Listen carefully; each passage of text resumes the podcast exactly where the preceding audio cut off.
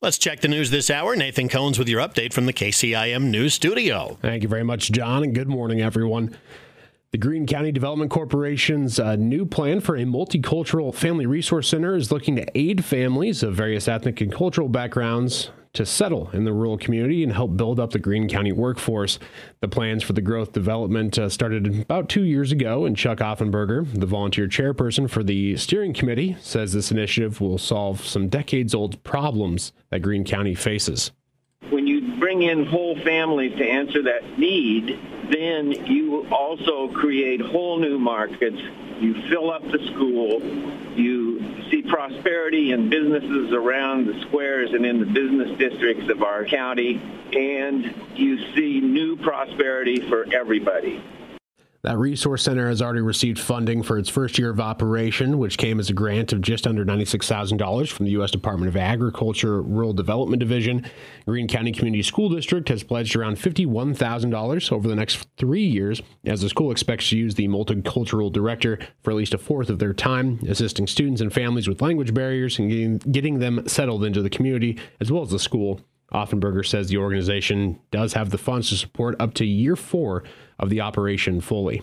We went out and raised $300,000 in this county to cover years two, three, and four of this program. The major businesses, a lot of retail businesses, individual people have contributed, and uh, Grow Greene County Gaming Corporation stepped up and is allowing us to use funds they already give to the economic development groups in the effort for the Multicultural Family Resource Center. And then we asked the city government of Jefferson and the county government to step up with $5,000 per year for each of three years to contribute to the program. The city of Jefferson has already agreed to that, and the Board of Supervisors has heard our presentation about it, and they're now considering whether they want to do that or not. Offenberger says the GCCSD has been leading the hiring process for the resource director. While that position will be quite an undertaking, it'll be rewarding, he says, to help families overcome barriers. That director will be accompanying people directly when that's necessary or lining them up with volunteers from Greene County who are interested in helping welcome newcomers and work together to facilitate this. But the director will coordinate all of that and we'll have, we're going to have six committees set up that will address all the different needs that newcomers will have. Those committees will work very closely for the director and the board of directors and officers of the Multicultural Family Resource Center to make all of that happen. The six committees will all be focused on a particular topic, such as admin- an administrative committee that supports the directors. Others will include assisting families who face barriers for housing, education to assist with language and legal services, as well as interfaith relations. There's also a fun committee related to food, festivals, and concerts, as well as a soccer facility and events committee to encourage sporting activities and assist in bringing other cultures to Greene County. Offenberger assures those undecided on the program that he serves Greene County's best interests and he would not do anything to diminish the county's economic development. We've had a really good discussion of all this in Greene County. And we've heard concerns. We've made adjustments to this program to fit our county even better. And now we're moving ahead. And it's time for our people to get involved and embrace this. There's going to be a change in our community with this, but it's all positive. It's all for growth, and we're going in the right direction. And now we need our people to rally and get involved with this and really make it a showcase of what rural Iowa can do. Offenberger says they plan to have families start moving to the area in March of this year, and he's excited about the opportunity for Greene County communities. Looking elsewhere, the Carroll Police Department released additional details over the weekend regarding a fight at a Carroll convenience store that left three people injured on Friday evening. Officers responded to the Casey's in the 600 block of West Highway 30 at approximately 7:32 p.m. Again, now it's Friday night on a report of a fight in progress. According to law enforcement, a brawl had broken out in the parking lot between multiple individuals ranging in age from 16 to 47 years old. Authorities say one subject had brandished a knife during the confrontation. Three subjects were transported to St. Anthony Regional Hospital following that fight, and those individuals have since been released for medical care. One of the suspects, 47 year old Gene Wegg of Mechanicsville, was arrested on an outstanding Linn County warrant, and he remained in custody at the Carroll County Jail as of this weekend. Additional charges are pending against multiple suspects following the completion of their investigation. The Carroll County Sheriff's Office and Carroll County Emergency Medical Services also assisted at that scene. And in a little over six weeks, nearly three dozen students and chaperones will be traveling to Central America for the 2024 Mission Honduras trip, and organizers are seeking help from the public to help provide supplies and materials for their journey.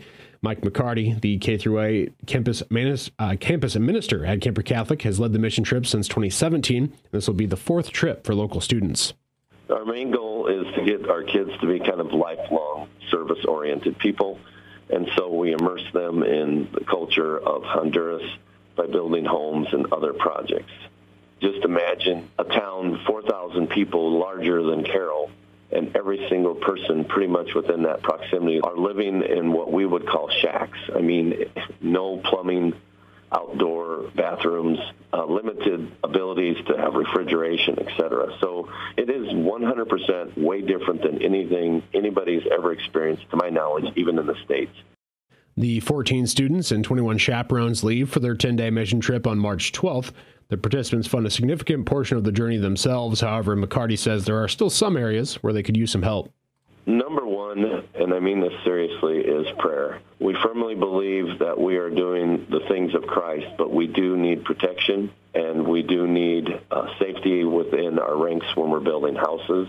We are using saws, hammers, and we just want the kids to experience things safely, and, and we've had nothing but that so far, but we've also always ask for prayers. Secondly, we're looking for people to get behind us financially. There are different ways to support us, certainly other than money. Prayer is one of them, but another one would be, can you find a way to give us supplies? McCarty adds that blankets, clothing, and undergarments are often the most requested items while on the mission trip.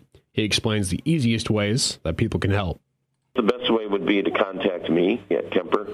My phone number is 790-2206. That would be the most direct route. Just leave me a message. My email is mpmccarty, and the last name is M-C-C-A-R-T-Y at Kuemper, K-U-E-M-P-E-R dot org. They also have an Amazon wish list for people to browse with all sorts of items, ranging from first aid supplies to personal hygiene products. Links to that list are included with the story on our website. McCarty says they plan to have a community Q&A night with the public before the group leaves, and more details on that are expected to be announced in the weeks ahead. That is going to be wrapping up your KCIM news. I'm Nathan Cones reporting. All right. Thanks, Nathan, for the news update. Once again, all your local news can be found on the website, the mobile app.